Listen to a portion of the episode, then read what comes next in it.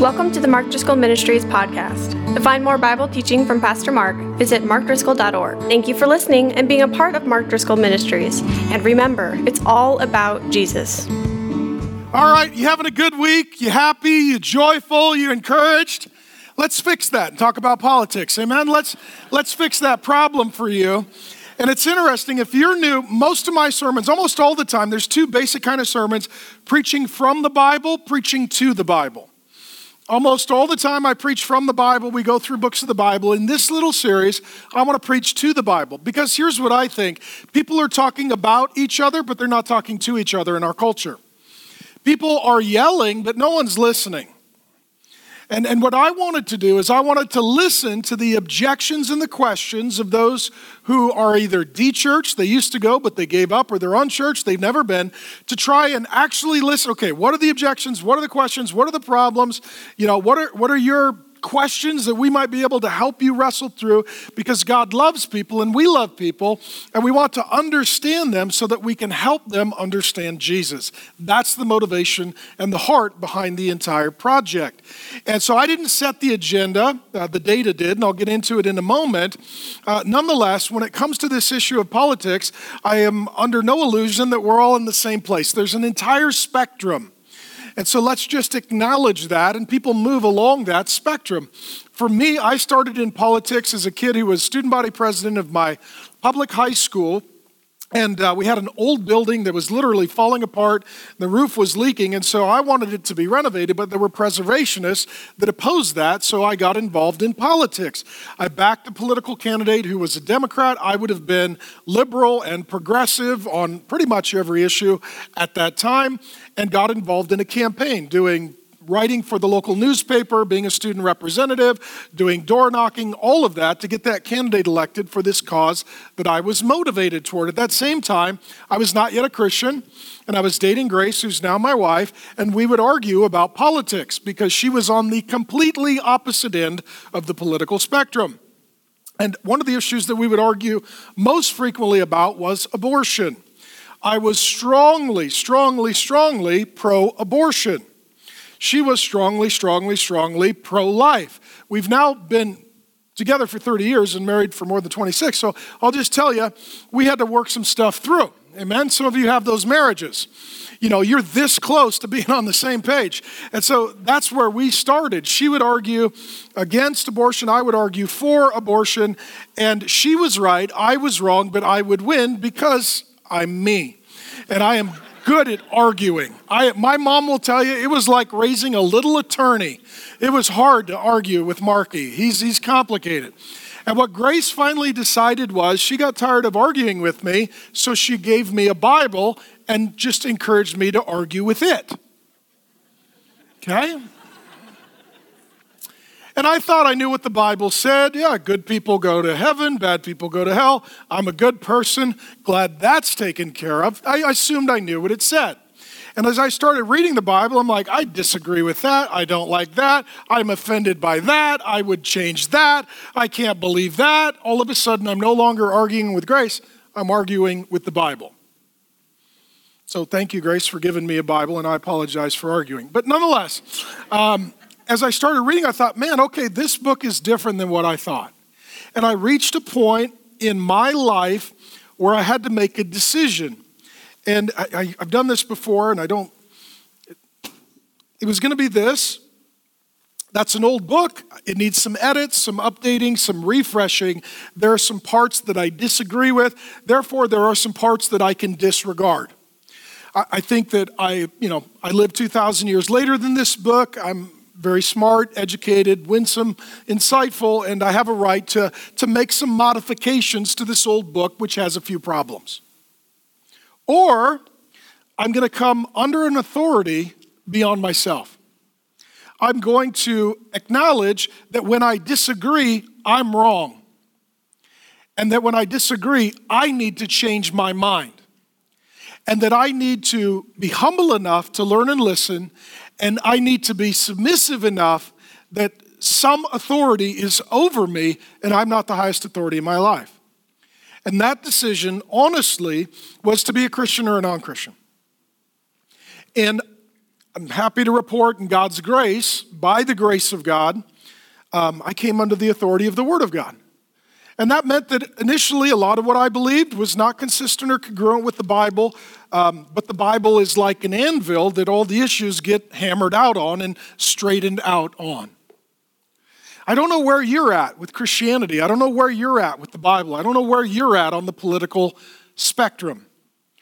But I want to address these issues, even though they're complicated in our culture, and I want to do so in a way that I hope is respectful and also clarifying. And all of this comes from a project where I wanted to know what are the primary objections of those who are non Christians or those who are formerly Christians. And so a phone survey was done. Uh, 913,000 people were called, not by me. Somebody asked, like, did you make those calls? No. No, I don't have that kind of cell data. No, it wasn't me. Uh, a, firm called 913,000 people chose 1,000 people between the ages of 18 and 44 with a median age of 31, and the average interview lasted 12 minutes. And I was trying to listen.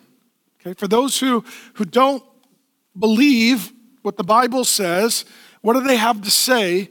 And if I could understand that, maybe I could help them understand what the Bible says. The result was 25% were unchurched, and maybe that's you. They're like, I, I didn't grow up going to church. I don't, I don't really have a history in church. 75% were de-churched, meaning they went at one time, maybe when they were a kid, and they stopped going. That would have been me. I went to Catholic church some with my folks when I was little. Uh, when I hit my teen years, I just kind of hit the eject button and stopped going. I would have been de-churched. This led to the top issues that arose, and they're addressed in the book. Feel free to Grab a free copy on the way out. Here are the top seven. Number one is uh, intolerance 55%. Some Christian groups are too intolerant. We dealt with that last week. Number two was in the, and so what I would say is there's really one issue, intolerance, that works itself out in different spheres sexual, moral, spiritual, political, but it's one issue that works it out, itself out in multiple areas. Uh, Number two, sexuality. 50% say the Christian faith and I have different views on social issues like abortion or gay marriage. I'm going to hit these issues out of order. Um, and some of my, we'll just let you read in the book. 49% was politics. I don't like how some Christian groups meddle in politics. 45%, that's what we're going to deal with today. 45% morality. Many Christians are hypocrites. 42% religion. There are lots of religions. I'm not sure one has to be the right way. I'll hit that on Easter drops down to 29% equality. Christians believe that all people are not created equal. And then lastly, number seven, authority, 28%. I don't share the beliefs that the Christian faith tells me that I should. All of this data was done before the most recent presidential election. And I believe that the data was prophetic, anticipating the current cultural climate that we are experiencing. And I believe that the volume level on all of these issues has been significantly tuned and turned up. In addition, I wanted to hear what conversations happened around these issues. So then we commissioned focus groups, male and female, four cities, eight groups San Francisco, Austin, Boston, Phoenix, eight to nine participants, um, ages 18 to 44, emphasis on those ages 25 to 34. They met with two hours, for two hours, with a professional facilitator who at that time had overseen 1,700 different focus groups for business, politics, and the like. These are total strangers that sit down to have a conversation. Grace asked me this question this week Was the focus group comprised of the same people who took the survey? No. Totally different groups of people who ended up saying the exact same thing and landing on the exact same issues, which for me just helps to confirm the findings of the research. And so, that being the case, um, with the focus groups, it leads to this issue of politics. I tend not to be a highly political person. I, I, I try to observe a lot culturally because I want to know what is going on and how it pertains um, to the Word of God. Before we get into the objections, let me just give you kind of my overview of American politics. This will be fun, right? We got nothing else to do. So I was talking with a friend of mine. He was born in Africa. He now lives in London, and he and I were in Dallas. Okay? And we were eating nachos because that's my love language. So we were eating nachos, and we were talking and having a good time. And, uh, and, and I, I looked at him and I said, Hey, so what do Brits think about American politics? And he literally did this. He's like, Oh, Brother Mark, you don't want to know. You don't want to know. I said, Well, I kind of do. That sounds interesting. Um, he said, Well, how would you explain American politics as it currently is? And here was what I said. I said, Well, there was a social commentator that I found insightful, and I'm sort of summarizing um, and expanding on what they said. I said, uh, In America, it's like a dysfunctional family. America is a dysfunctional family. And the Republicans are the daddy party, and the Democrats are the mommy party, and if you feel in danger or somebody's going to hurt you, you vote for dad. More military, more police, more guns, more walls, more borders, we're going to get the bad guys. If you want more stuff, vote for mom. Hey, college is expensive. I need health care. Can you give me somewhere to live? I need something to eat. Vote for mom. What happened in the last election, we literally had mom and dad. Okay? Some would say a, good, a bad mom and a bad dad. Just, I'm out. I, I'm out. Okay? So, and what it was, it was like a divorce, and the question was, who gets the house? And this house is the White House, just so you know. And then it was, who gets custody of all the kids? That's America. And I said, what happened was, it was a bitter, bitter, bitter divorce. And what happens in the divorce is some people take dad's side, mom's the problem. Some take mom's side, dad's the problem. Some of the kids are like, can't we get along? Can't we be friends? Can't we kiss and make up? Can't we, you know, play ukulele and hug each other and just sort it out? The, the mediators. And then some of the kids run away from home. Okay, that's what they're, they're gone. I looked at him, I said, So America's one big divorced, dysfunctional family. He's like, Oh. And that, that's where we find ourselves. So any issue you bring up, there's a mushroom cloud and a lot of controversy because every issue gets put in the context of this family dynamic. Okay? let me just say this you're going to be offended in this sermon. Okay? I, I, in the first service, I stopped looking this way because so many people were walking out. It was discouraging. So I started preaching to these people, okay? So no, no pressure, but you know, I'm, I'm fragile this morning and I've experienced a lot of rejection. That being said, I'm trying to be helpful. Hang in there till the end uh, and come back next week, okay? Because it'll get better, all right? So, what I realized is I was reading all the focus group transcripts on these issues being discussed. It's 400 pages. I read them over and over and over. And I pulled out what I think are kind of six common misperceptions about churches and politics. Here was the first one Our nation is built this is a quote, and it was a quote in more than one focus group. Our nation is built on freedom from religion. Close, amen? Close. One word is, which one is it?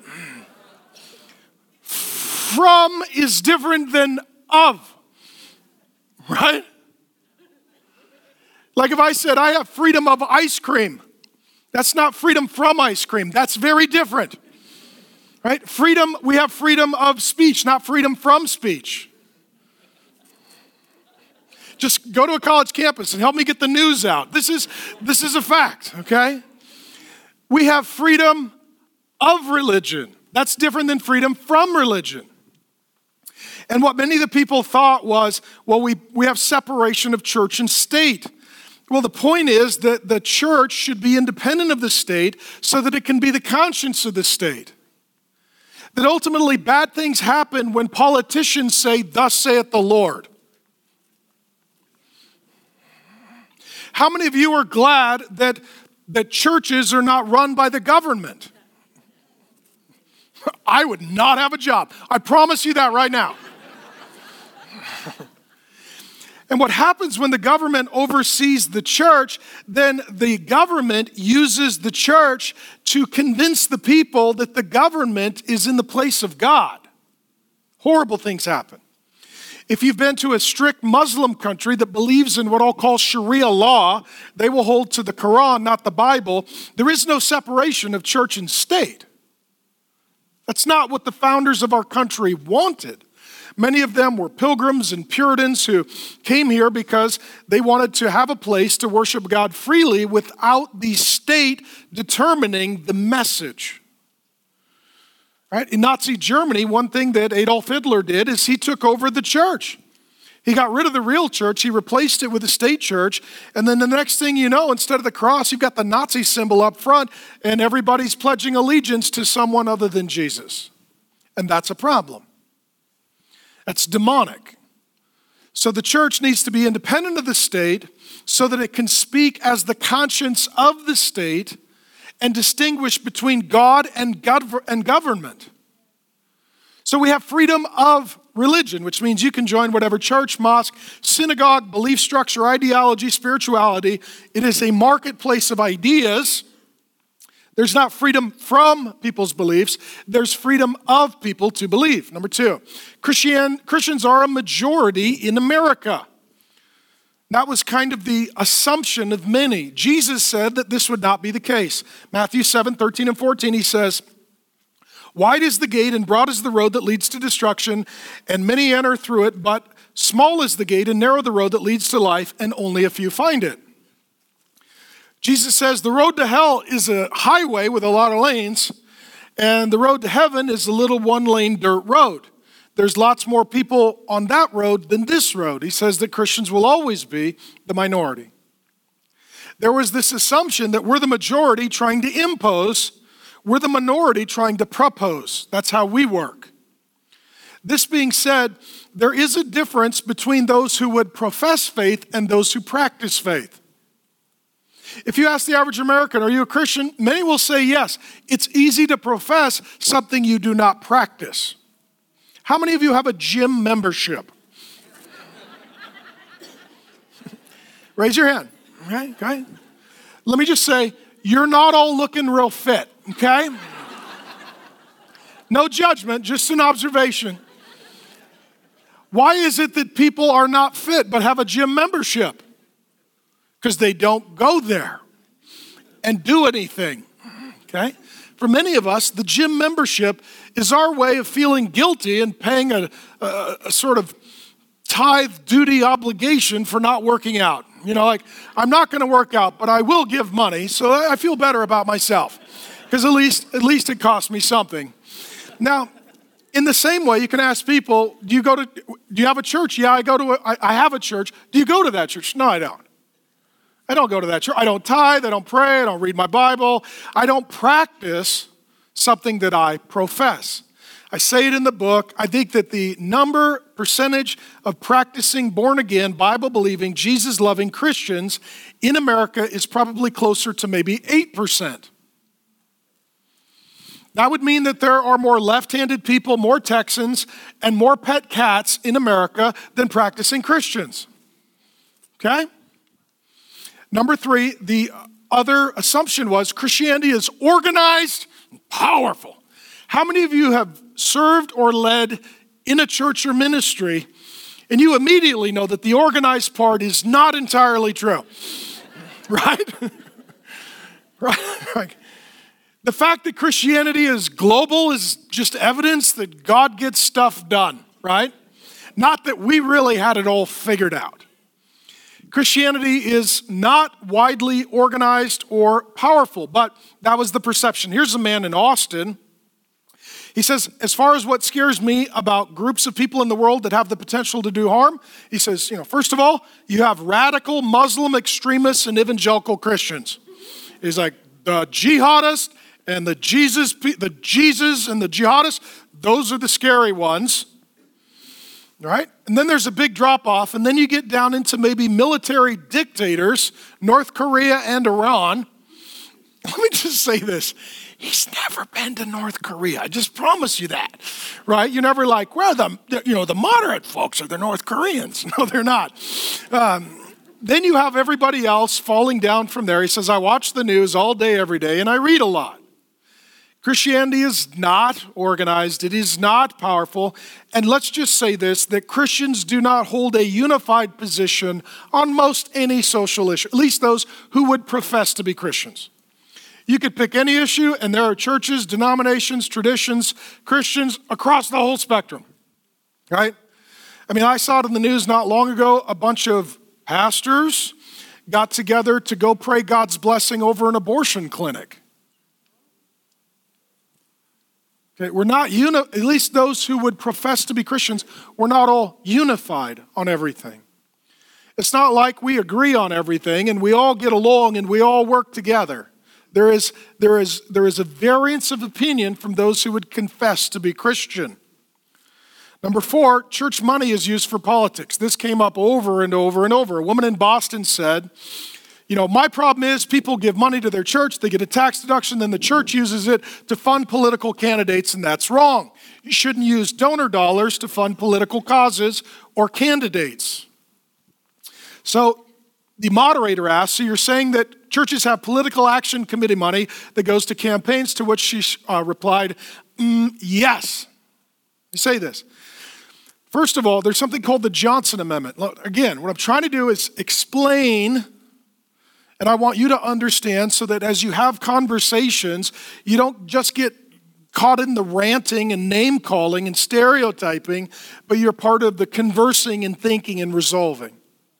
But in 1954, there was something called the Johnson Amendment that was put forth that said that churches that get donor dollars and give tax deductions cannot back individual political candidates. So most churches do not, some do, and that has not really been tested in court. The government tends not to do anything about that. This doesn't mean that churches and Christians can't be involved in social moral issues because for us, some things that people would say are political issues are for us life issues and Bible issues. God made human life and it's sacred. That is for us a Bible issue that has political implications. Now, that being said, Churches, ministries are an IRS, the Internal Revenue Service, categorizes us as 501c3. That's the designation for the tax status. That's a not for profit religious organization. Are there other 501c3 nonprofit organizations that receive donor dollars are in, are in fact involved in political activities? Yes, one is called Planned Parenthood, one is called Greenpeace. Uh, another is called the American Civil Liberties Union, the ACLU.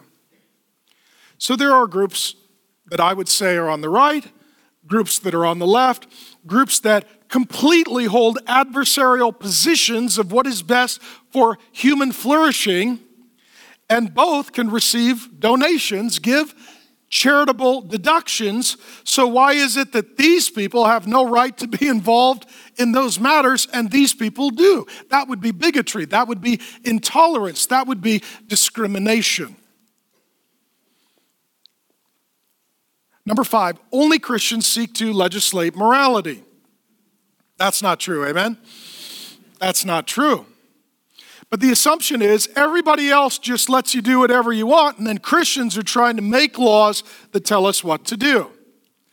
Anytime human beings live together, somebody needs to decide what is acceptable, unacceptable, what is legal, what is illegal. As soon as that happens, there is a moral determination. There just is. So, what I did as part of the project, I interviewed some Christian scholars and thinkers, and I got their perspective on these problems, and one was a gentleman named Dr. Al Mohler, and here's what he said People assume Christians are trying to impose morality when others supposedly are not, but in reality, all politics, all legislation, all public policy is a war of rival moralities. There is no such thing as a morally neutral stance when it comes to legislation. Christians are unapologetically involved in this for the same reason that others with rival worldviews are involved.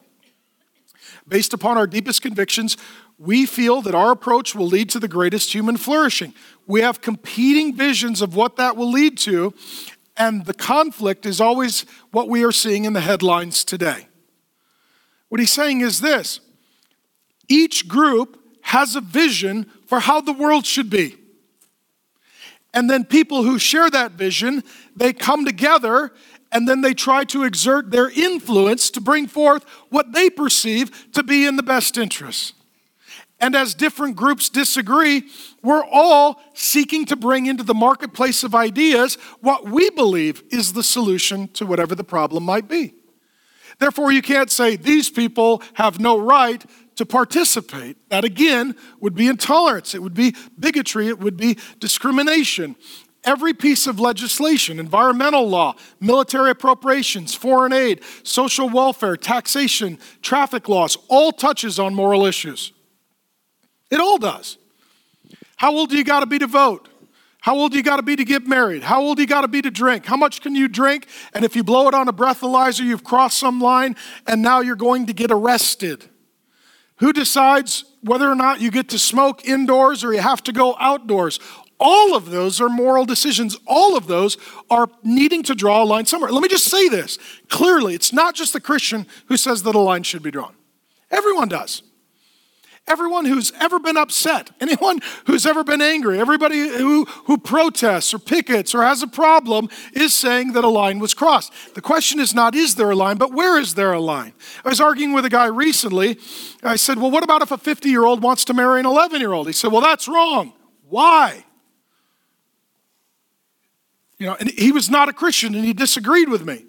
I said, the issue is not should there be a line, we both agree there should be a line. We're arguing over where to draw the line, but we both agree there needs to be a line. So, this is the marketplace of ideas.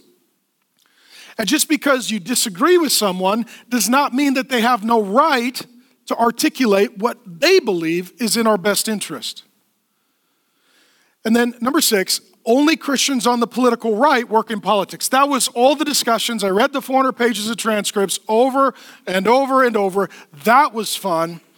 Um, and here's what one of the guys in Austin said there's no other groups out there trying to impose their views. right? Yeah, yeah, it would be like, huh. I will just say, as a Bible believing Christian, there are things that my tax dollars go to that I'm not really excited about.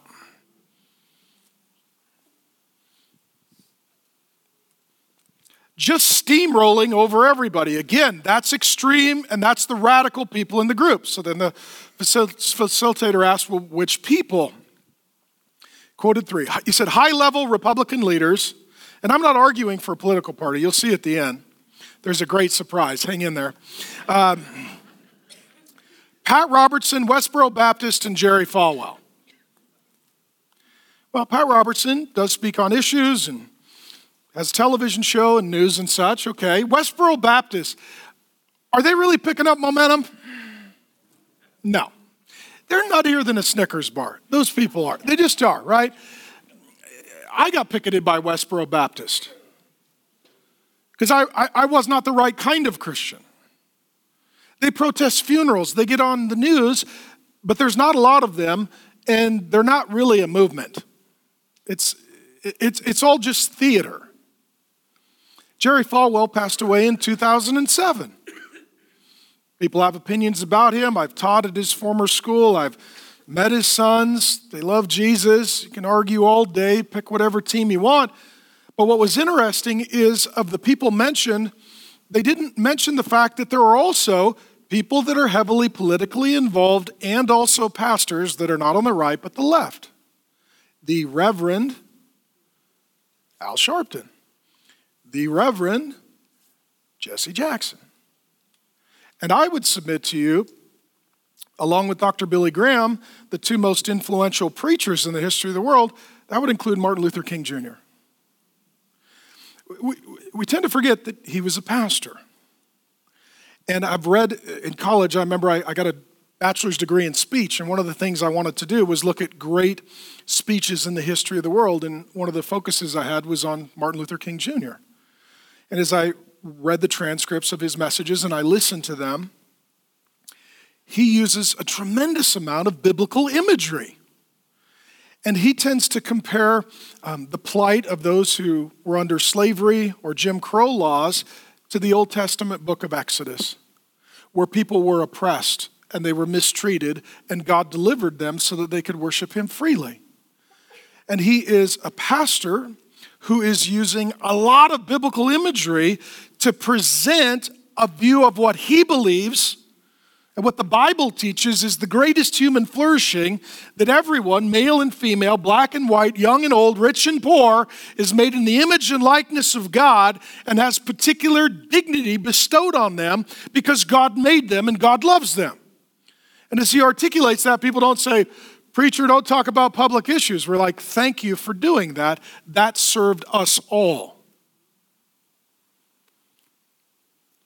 So, Part of the problem that I see is an inability, which I have tremendous sympathy towards, for people to confuse Christianity and Christendom. Be my next point. Um, Grace and I were talking about this between services. She's like, you got to find a way to condense that and simplify that. Okay, so we'll see. Okay, um, I, am a nerd. Okay, I, I, I I think, I study, I look at the history of ideas, I find all of this fascinating because I want the Word uh, to live in the world. I want the Word to live in the world, and I want the Word to transform the world. So I need to understand the world so that I can introduce to it the Word. Okay? So let, let me try and summarize Christendom. Christendom was a 500 year, roughly, experiment that the United States of America was a part of. And it was asking what is the way that we could create uh, the best um, social order for human flourishing. And it was decided that to have moral citizens, we need some sort of common moral understanding. Therefore, we need religion.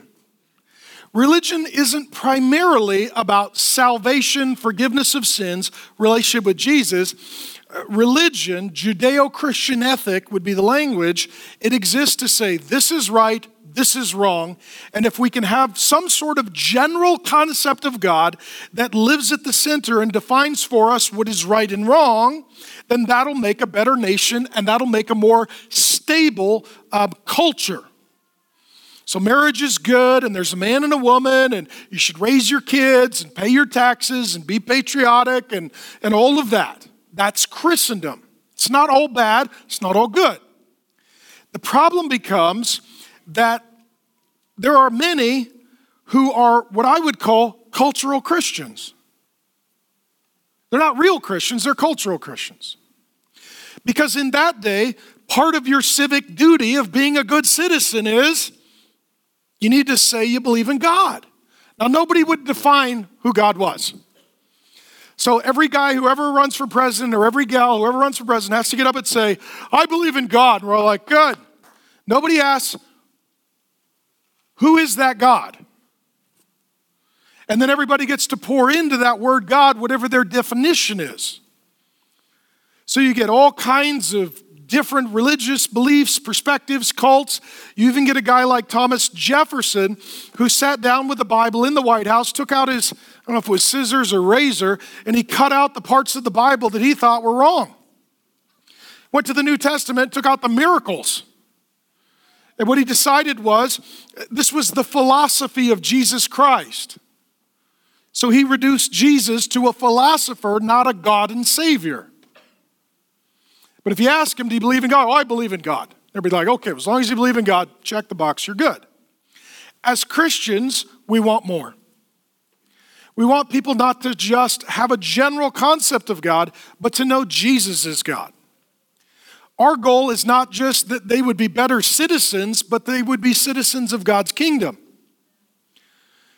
And so, this is the problem between what I'll call Christendom and Christianity. And those of you who are older or you grew up in more conservative environments, you understand this. Because when you're born, your parents have to take you to the church to be dedicated, or baptized because that's what good people do. Right? And it's Christmas, so the whole family has to get dressed up and go to church because that's what good people do. You're going to get married, you got to get married in the church. What you, want it to look good? Grandma's going to cry. Come on. We know you haven't been here for a while, but show up for the wedding. When you die, we're going to have the meeting in the church, even if you've never been in the church, so that we all feel better about what is probably not a real good ending. And so there's, there's, there's social pressure. Well, just say you believe in God, and if somebody asks, What church do you go to? pick something church, synagogue, mosque, whatever it might be and try to be a good moral person because that's beneficial for social order. And if you're running for political office, you need to say, I believe in God. And if you're in business, you sure as heck better be in some church because otherwise, how are you going to network and have other people trust you to build your business? Now, what's happened is it's like musical chairs for 500 years. We always had a seat at the center, and now the music is stopped and we don't. So, older generations that are used to Christendom are now worried because their kids and grandkids are post Christian. They're like, you know what? I don't need to say I believe in God. I don't need to go to church. And I don't believe you need God to be good. In fact, I believe that Christianity is immoral. And it used to be, you can't be moral unless you believe in God. And now believing in God is that which is considered immoral. And so the, the music has stopped playing, and all of a sudden, those who are Christians are saying, We lost our seat. And it leads to all this cultural upheaval and conflict, and often it's generational. Older folks are like, We need to get back to the good old days, and the younger people are like, Nope, we're not interested, we have no interest. True or false? How many of you are feeling this in your family? And the goal is not to convert people to Christendom, but to Christ. Okay? Not just believe in God, but believe Jesus is God. Not just to be better neighbors, but to be our neighbors in the kingdom of God together forever. And so, what happens now is Christianity has, in large part, gone from the center to the margins. Now, here's the good news whether we're at the center or the margins, we can still do faithful ministry. In the nation of Israel, God's people were in the center. The calendar, the holidays, the diet, everything was around their belief structure being at the center. There were times that God's people were on the margins. So there was a guy named Joseph who was taken as a slave in a nation called Egypt. His faith was minority, not majority. He was on the margins, not the center, but he served faithfully and he actually was used of God in a political position to do tremendous good because God loved all the Egyptians, even though they didn't yet love God. There's another guy named Daniel. He is taken captive into a nation called Babylon. It is a godless nation. He goes from the center to the margins, but he serves faithfully in a political role and does tremendous cultural good because God loves all the Babylonians, even though they don't yet love him. Something similar happens with a man named Nehemiah. There was an empire called Persia, and he was serving in a political capacity. And then God called him to use that opportunity to rebuild the nation of Jerusalem and the city of Jerusalem so that God might be worshiped and he did ministry from the margins. Here's what I'm telling you you can be faithful in the center, you can be faithful in the margins. God can work from the center, God can work from the margins. Our issue is not where we are, but how we conduct ourselves wherever we find ourselves. That's the issue. So you be faithful in your sphere of influence. Maybe you're leading at a company and you have influence, use it to love and serve. Maybe you're not in a position of leadership, you're on the margins. You can love, serve, and do good things from the margins. And what I would submit to you is that ultimately, as Christians, this is where I want to drive the conversation. We need to think not in terms of culture up, but kingdom down. Okay? Um, I'll show this to you. Here are the words of Jesus. He's being interviewed in this context of John 18 by a political leader from the government. And Jesus says, My kingdom is not of this world. Jesus shows up and they're like, Well, What team are you on? Jesus is like, I got my own team. Here's what you need to know bad things happen when people try and stuff Jesus onto their team. And, this, and this is actually quite frustrating, if I'm honest, because every issue somebody tries to stick Jesus in it. Well, just because his name is there doesn't mean that his values are there. And what, what Jesus is saying is, My kingdom is not of this world. I'm a king with a much bigger kingdom, and I, I'm going to bring my own kingdom. I didn't come to join your team, I came to bring my team. And what happens is we tend to think culture up. Okay? Here's what Jesus says. Teaches us to pray, Matthew 6:10, "Your kingdom come, your will be done on earth as it is in heaven." Let me let me explain this. Traditionalists, conservatives tend to think that the answer is to go back. Back to the good old days when things were better, the world was saner, people were safer, the good old days. You'll hear older people talking about this. When I was a kid, things were so much better. When I was a kid, the world was so much greater. We need to go back. Critics will come along and say, uh, if you go way back, there was slavery, and then there was Jim Crow laws, and there was segregation. Those weren't the good old days for everybody. So then the progressives, the liberals, will come along and say, we don't need to go backward, we need to go forward. Change has been made, more changes need to be made, and this fits within an evolutionary framework.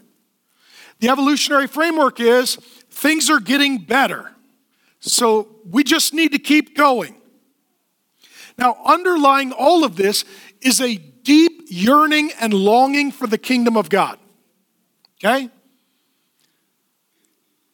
If we go back, it'll be like heaven. No, no, no. If we go forward, it'll be like heaven.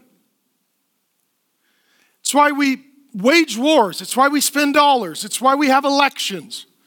Every time there's an election, somebody is just saying, if we could win, then heaven comes. And 15 minutes later, we're all like, didn't happen. Right? So you go through these cycles of unbridled optimism and then deep, profound despair. Everybody's trying to get to heaven. That's what I'm saying. And, that, and heaven never comes. Because the answer is not to go back or to go forward. That's how the culture thinks. And many Christians are torn in the middle. How many of you you're like, gosh, when the issues come up, I listen to both sides, I'm conflicted, I'm confused, I'm torn, I don't know what to do here's the Christian paradigm it's not forward or backward, it's up or down. Culture comes from hell or heaven. In hell, there's no forgiveness, there's no love, uh, there's no consideration, uh, there's no sacrifice for the well being of others. There's no treating one another with dignity and love as human beings and image bearers of God. So, option one is you can go down to hell and say, well, let's just pull that culture up. As the Christian, we say, no, actually, there's another place to get culture from. There is actually another realm, it's the kingdom of God. In the kingdom of God, everybody's under authority, it's not all lawlessness. And in the kingdom of God, there's life, and people aren't killing each other, and children are a blessing, and marriage is honored, and when you're wrong, you apologize and own it. And if somebody does wrong, you forgive them and love them and you speak the truth. And that's the place of greatest human flourishing. And as a Christian, we, whatever the issue is, whatever the situation is, whatever the circumstance is, we've got to ask ourselves okay, I got to talk to the king about this, and I got to look to the kingdom, and I want his will to be done on earth as it is in heaven. For the Christian, this is a mindset. The Bible says that we have the mind of Christ. Do not be conformed to the pattern of this world, be transformed by the renewing of your mind. Then it goes on to say you'll know the will of God, you'll, need, you'll be able to make good decisions. See, the world doesn't think this way because the world doesn't have the Word. And only in the Word do we have this perspective on the world. What that means is that our citizenship is um, there, but our residence is here. That ultimately all the cultures are going to go away and all we're going to have is the kingdom. So anything that is not in alignment or agreement with that culture eventually has a shelf life, comes to an end. Because when the king comes back, he's bringing the kingdom, and everything that is contrary to the kingdom will be no more.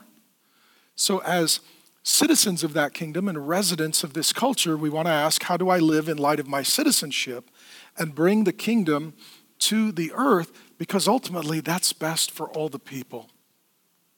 That's best for all the people. Because the God who made us is the God who knows what is best for us. So let me explain to you how to become a citizen of that kingdom. This is important. Your biggest problem is not political, it's moral and spiritual. The biggest conflict is not between you and someone else, it's between you and God. And the question is how do we have this relationship with God reconciled? How do we have citizenship in His kingdom secured? Um, I'll share with you from Ephesians 2, verses 8 through 10. For Christians, this is sort of a, a bedrock fundamental verse. For by grace you have been saved through faith. The key is to know that you need to be saved. Not just from a low self esteem or not actualizing your potential or, or, or, an emotional tailspin. You need to be saved from hell. You need to be saved from God. You need to be saved from the wrath of God. And, and the good news is that there is a Savior. In fact, Jesus Christ literally means God saves. That, that we tend to get so fixated on all of this that we tend to not focus on that. I think it can be a demonic distraction. You're so freaked out by the news, so arguing over issues, so addicted to your social media, you forget about eternity. I'm going to die. I might go to hell and be separated from God, enduring his wrath forever. That needs to find its way to the top of my priority list. When I get up in the morning, I got to make sure that I'm checking on that issue before I'm checking on the other issues. Let me just tell you this issues, complications, distractions come and go, and they can keep you from the most important thing, which is being saved It's being saved. I don't know if you know this, the world ain't working. And it's coming to an end. And people need to be saved. You have been saved through faith. This is not your own doing, it is the gift of God. And he juxtaposes grace and works, not a result of works, so that no one may boast. Here's how we tend to see it I'm good, they're bad idolize people like me, demonize people like them. If they would just become like me, if they would just become like us, then everything would be fine. How many of you are married and you've experienced this? Amen? Let's just be honest. We're in church. You know what's wrong with you? You're not like me. And then we can boast. We're the answer, you're the problem. God looks at the earth and says, Actually, you're all the problem, and I'm the solution. People say, But I'm doing a lot. And God's like, That's the problem. Everything you're doing is wrong. That's works. For we are his workmanship. God works for you, God works in you, God works through you created in Christ Jesus for good works which God has prepared beforehand that we should walk in them. Option one is works, and that is I'll fix it, I'll make it better, whether it is yourself or your culture.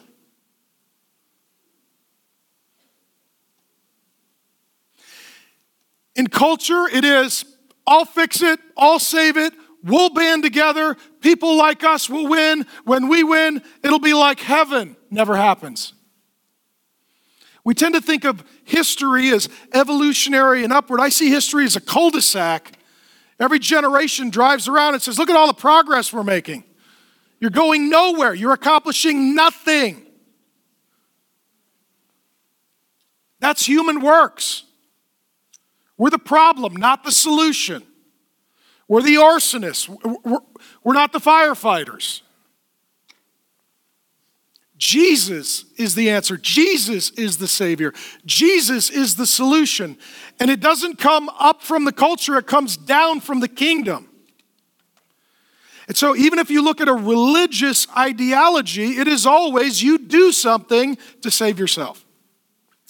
I'll read it for you, made a summary. In Buddhism, ceasing desire saves you. In Confucianism, education, self reflection, self cultivation, living a moral life saves you. In Hinduism, detaching from your separated ego and making an effort to live in unity with the divine saves you. In Islam, living a life of good deeds according to the Quran saves you. In Orthodox Judaism, repentance, prayer, working hard to obey God's laws save you. In New Age slash Sedona, gaining a new perspective, it's true. Through which you see how you're connected to the divine oneness of all things saves you. And Taoism, aligning yourself with the Tao, gives you peace and harmony and saves you. The whole problem is something needs to be done. What are you going to do? And the answer is He already did it. That's grace. Something needs to be done. And Jesus did what needed to be done. He lived the perfect life you have not lived. He went to the cross, substituted himself, and died to pay the price that you should pay. And on the cross, Jesus said, It is finished. That means all the work's done. So when he rises from death, he conquers Satan, sin, death, hell, the wrath of God. His name is Jesus, and he's awesome. What we do, we trust in him. That's faith. We receive salvation from Him as a gift called grace. And you can't brag and say, Look what I did. You can boast in Him and say, Look what He did. Leads to humility. And it shows us I'm not the good guy, I'm the bad guy. That gives me a lot of compassion and hope for the other bad guys. And we are not saved by our works, but the works of Jesus, but we are saved to our good works. Let me explain this. This was spring break week. We were in California with some of the kids. I was walking on the beach and I was preparing for the sermon, and I was not looking forward to talking about politics, just so you know. Um, I like my life, and, uh, and our world is so adversarial, and there's such disdain and lack of even decency for one another. It's just, it's, it's, it's hard to see. But I was walking on the beach, and I was talking to the Lord, I was like, Lord, I wrote a little chapter. I did my best to try and give some cultural perspective, but I want to bring the word to the world, right? Again, some sermons are from the word, some are to the word. I want to start with people who don't know or believe in the God of the Bible, but to listen, to empathize, to love, to consider, and to say, okay, I've, I've listened and I think I understand. I'm trying my best. Can, can I bring you to the word and would you at least consider that so that, so that we're both being respectful? So I was talking to the Lord, and I was like, Lord, what did I miss? I, I know I always miss something. Is there anything that I need to say that I didn't say in the book, in the chapter? And God spoke to me two words new man. New man. And I thought, okay, that's in Ephesians. And you know what? It's the very next section. You're saved by Jesus to do good works. The good works are being the new man. What does that mean? Well, let's look at it. I'm glad you asked. Thank you for asking. Um, that is that Christianity is the third way. So let me set this up. Everywhere I've ever been, there's us versus them. You're the problem, we're the solution. And both sides think that they get to wear the white hat in the Old Western. So I've been to South Africa. There are those who are black and those who are white. There are those who live in apartheid and poverty and those who are living in prosperity. I've been to Ireland. There is Northern Ireland, there is Southern Ireland, and they have a real conflict. When we went to Israel, we were in Jerusalem. We had a tour guide and a bus. Once we got to the wall that separated Jerusalem from Bethlehem, we had to get off the bus, leave our tour guide, pass through armed security checkpoint, get on a different bus with a different tour guide because we were allowed to pass between the two, but they were not. All over the world, in every culture, it's always we're good, you're bad, us versus them. This was perhaps most pronounced at the time that this was written.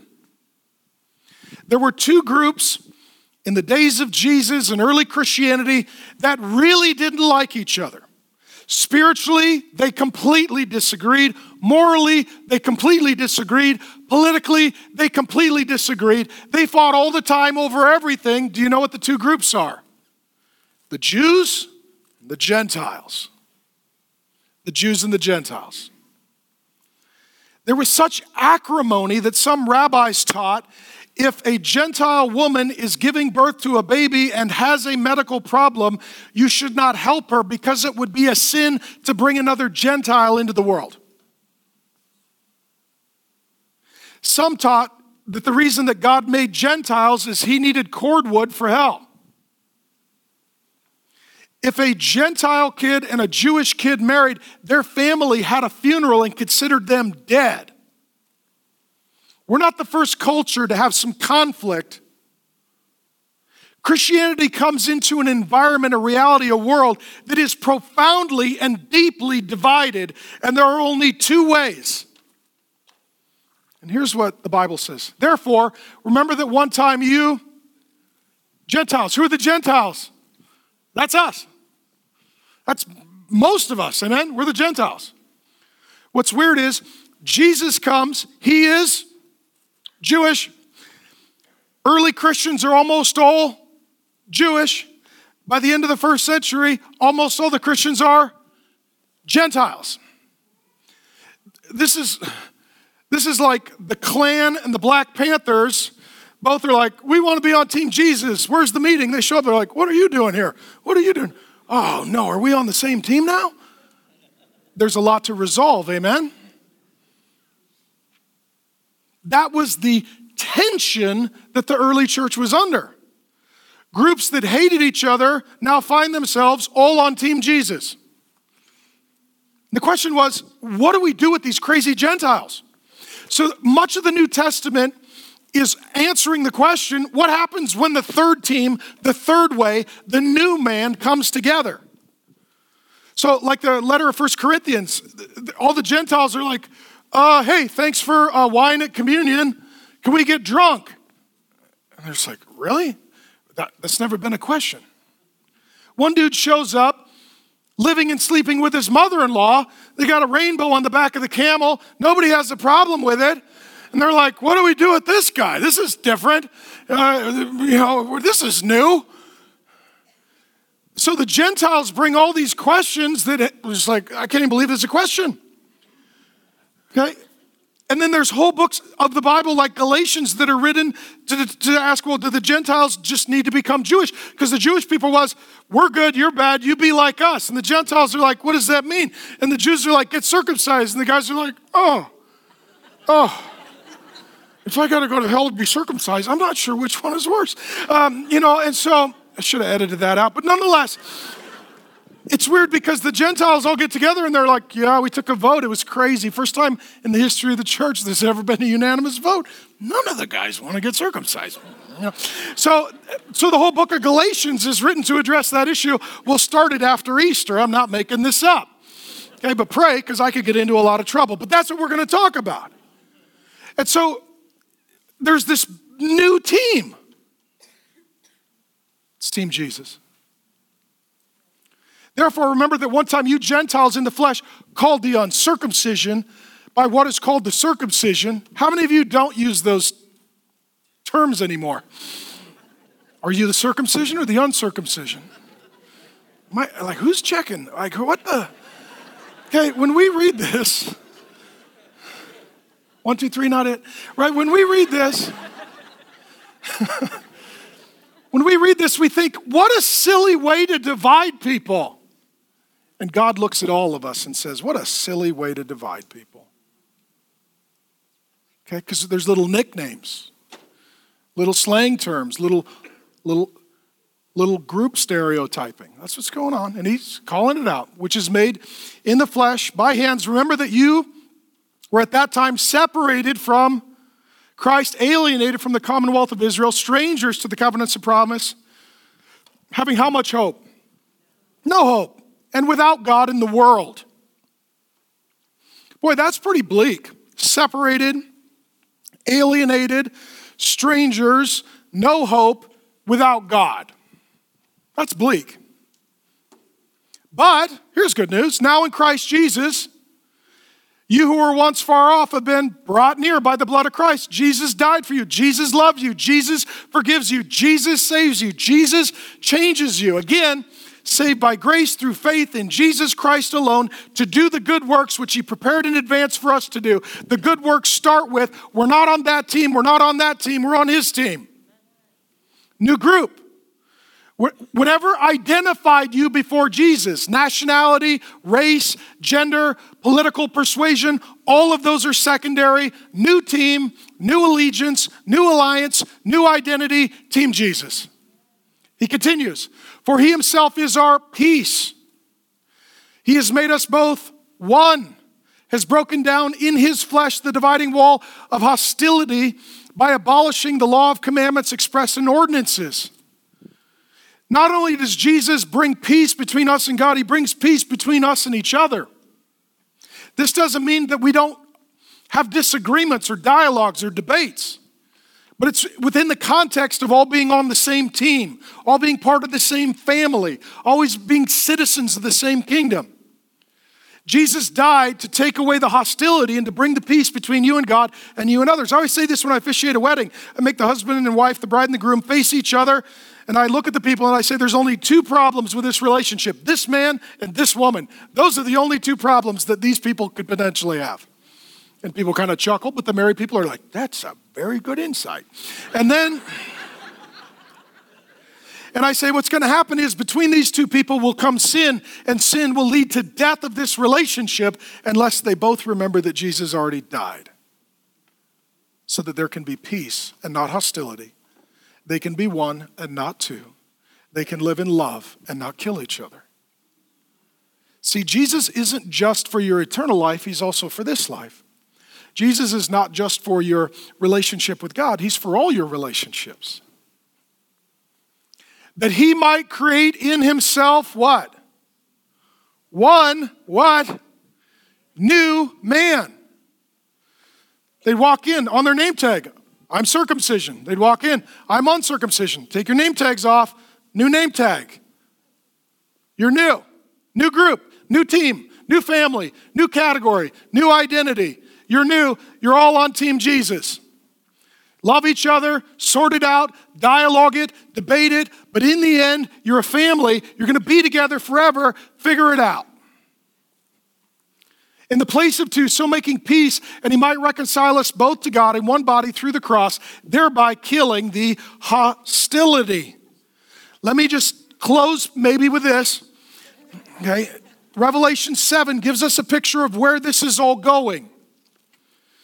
Revelation 7 9 two, through 10. After this, I looked up. I'll invite the band up at this time. You know what? Sometimes it's good to look up. You know what? The whole world is looking at, at, at their phone. You know what they're doing? They're looking down. All the problems, all the politics, all the conflict, all the division, all the acrimony, all the infighting, everybody's looking down. Look up. Where does my help come from? It comes from the Lord. The solution comes down, it doesn't come up. So you got to look up. Today we want to look up to Jesus. We want to look up to the Jesus who rose from death. We want to look up to the Jesus who is a king. We want to look up to the Jesus who has a kingdom, and it's an awesome kingdom. And right now, in the presence of the resurrected Jesus, our King of Kings and Lord of Lords, the one who will put an end to all politics, all cultures, all nations, all divisions for all time once he returns, right now, in the presence of Jesus, something is happening. I'll read it to you. After this, I looked up, and behold, a great multitude that no one could count from every nation, every nation, all tribes, all tribes, and peoples and languages. You know what those are? Those are divisions. And those divisions are removed when Jesus is your king, when Jesus is your Lord, when Jesus is your authority, when Jesus is the center and people proceed closer to him, they become closer to one another. The answer for the world is Jesus. The hope of the world is Jesus. And when we come together as the people of God and the church of God, we are providing the world an option it does not have. All the world has is two options. Christianity provides the third way Team Jesus. Repent of whomever you're demonizing. Recognize your own faults, flaws, and failures. Acknowledge that you are a problem, not a solution, and that Jesus is your Savior and you need Him because you are a sinner. And then start worshiping Him, looking up to Him, trusting Him, following Him, enjoying Him, wanting to become like Him, and serve others as He has served you clothed in white robes because all of God's people are forgiven. And it goes on to say, crying out with a loud voice, Salvation belongs to our God who sits on the throne and in the Lamb. And right now, in the presence of Jesus, there are departed brothers and sisters, saints. They're from all nations, all cultures, all languages, all tribes, all cultural groupings, all political persuasions. And right now, they're all worshiping Jesus. They're thinking about Jesus. They're focusing on Jesus. They're becoming increasingly more magnificently aware of the greatness, the glory, and the grandeur of Jesus. And so, what I'm going to invite you to do, I don't care if you're young or old, black or white, rich or poor, if you're suburban or rural, if you are Democrat or Republican, his name is Jesus. It's always about Jesus, it's only about Jesus. Every single person needs Jesus. And this world is a dumpster fire until everyone is worshiping Him. So let's start by worshiping Him together today. Amen. Let's throw a little Team Jesus party. If you live in or are visiting the greater Phoenix Valley, please join us at the Trinity Church in Scottsdale, Arizona. You can also watch Pastor Mark live on Sundays, YouTube, Facebook, the app, or at markdriscoll.org. And as Pastor Mark always says, it's all about Jesus.